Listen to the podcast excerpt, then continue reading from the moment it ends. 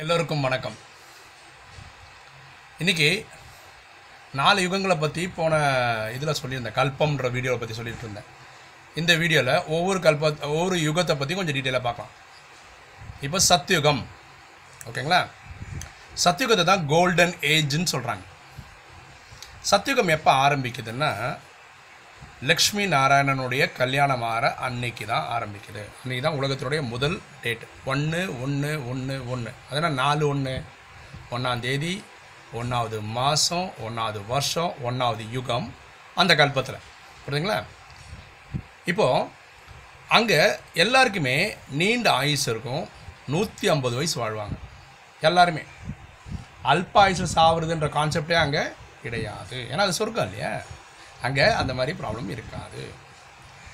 சத்தியுகத்தில் மொத்த வருஷமே ஆயிரத்தி இருநூற்றம்பது வருஷம். நான் ஏற்கனவே சொல்ல கல்பம் நாலாக பிரிச்சிருக்கு. எல்லாமே thousand two fifty years so thousand two fifty இயர்ஸில் எல்லாருக்கும் எட்டு பிறவி கிடச்சிதுன்னா நூற்றி ஐம்பது வருஷம் ஆயுசு இதான் மேத்தமெட்டிக்ஸ் ரொம்ப simple thousand two fifty by one fifty is eight இல்லைனா thousand two fifty by eight வந்து ஒன் ஃபிஃப்டி இது வந்துடும் சத்தியுகத்தில் இருக்கிறவங்களுடைய கலைன்னு பார்த்தீங்கன்னா பதினாறு கலை இருக்கும். இப்போ கலை கலைன்னு சொன்னாங்கன்னா என்ன? இது ஒரு வீடியோ போடுறேன். இருந்தாலும் இப்போ ரொம்ப சிம்பிளாக சொல்கிறேன் ஆத்மாவோட ஸ்டேஜுங்க ஃபார் எக்ஸாம்பிள் வந்து இப்போ எக்ஸாம் நடத்துகிறாங்கன்னு வச்சுக்கோங்களேன்.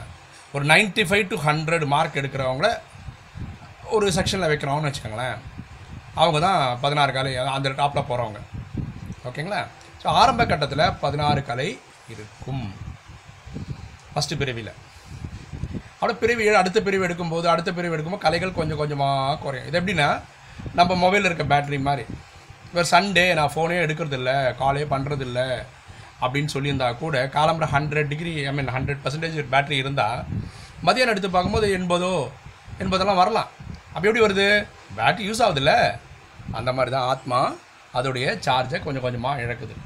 ஆத்மாவோட சார்ஜை தான் நம்ம என்ன சொல்கிறோம் கலைன்னு சொல்கிறோம் அதை பதினாறு கலைகளை வச்ச கூட நம்ம மூணு ஸ்டேஜாக சொல்கிறோம் சதோ பிரதானம் சதோ ரஜோ தமோன்னு சொல்கிறோம் சதோனா தூய்மையான நிலை அப்படின்னு சொல்கிறோம் ஸோ சத்தியுகத்தில் இருக்கும்போது ஆத்மாவோட கலை அந்த நிலை வந்து சதோ நிலையில் இருக்குது ஓகேங்களா?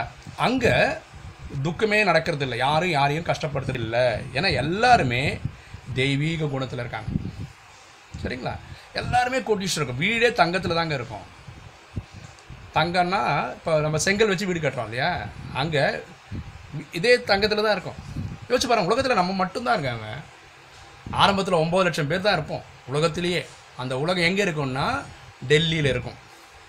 ஆனால் டெல்லிக்கு இப்போ நியூ டெல்லி ஓல்டு டெல்லின்னு பேர் இருக்குல்ல அப்படி இல்லாமல் ஃபரிஸ்தான்ற பேரில் இருக்கும். ஃபரிஸ்தான்ற வார்த்தைக்கு என்ன அர்த்தம்னா ஏஞ்சல்ஸ்னு அர்த்தம். தேவதைகள்னு அர்த்தம். தேவதைகள் வாழக்கூடிய இடம்னு அர்த்தம். அது நம்ம பாரதம் தான் டெல்லி தான் அங்கே தான் வரப்போகுது. யமுனை நதிக்கரையில் தான் நம்ம ராஜ்யம் நடக்கும் அங்கே தான் லக்ஷ்மி நாராயணோட ஆட்சி வரப்போகுது. ஓகேங்களா இதெல்லாம் கொஞ்சம் அதிசயமாக இருக்கலாம். இதுதான் உண்மை. போக போக போக உங்களுக்கும் பிடிப்படும் நீங்களும் புரிஞ்சுப்பீங்க தெரிஞ்சுப்பீங்க. சத்தியுகத்தில் குழந்தை எப்படி பிறக்குதுன்னா இன்றைக்கி நம்ம செக்ஸ்னால் குழந்தை பிறக்குது. ஆணும் பெண்ணும் சேர்றதுனால குழந்தை பிறக்குது. அங்கே தபஸ்னால் குழந்தை பிறக்குது. அவங்களுடைய யோக பவர்னால் குழந்தை பிறக்குது. மகாபாரதத்தில் நீங்கள் தெரியும்.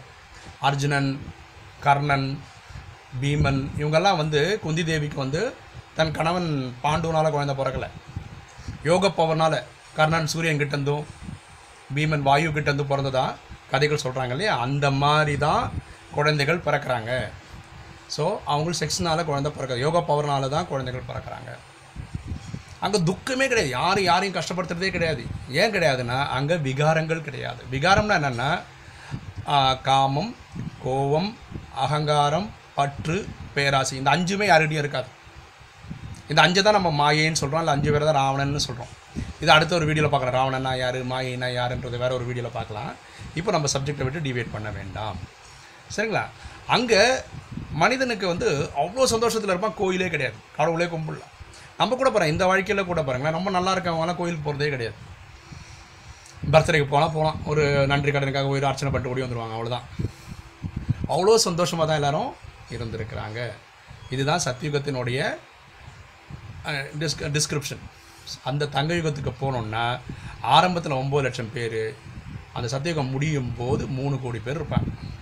ஸோ இந்த ட்ராமாவில் ஐயாயிரம் வருஷம் கல்பன்ற கதையில் வெறும் மூணு கோடி பேர் மட்டும்தான் சத்யுகத்தை பார்க்குற மாதிரி ட்ராமாவில் பதிவுகள் இருக்குது அப்ப நானும் போகணும் அப்படின்னு இருக்கிறவங்க என்ன பண்ணணும்?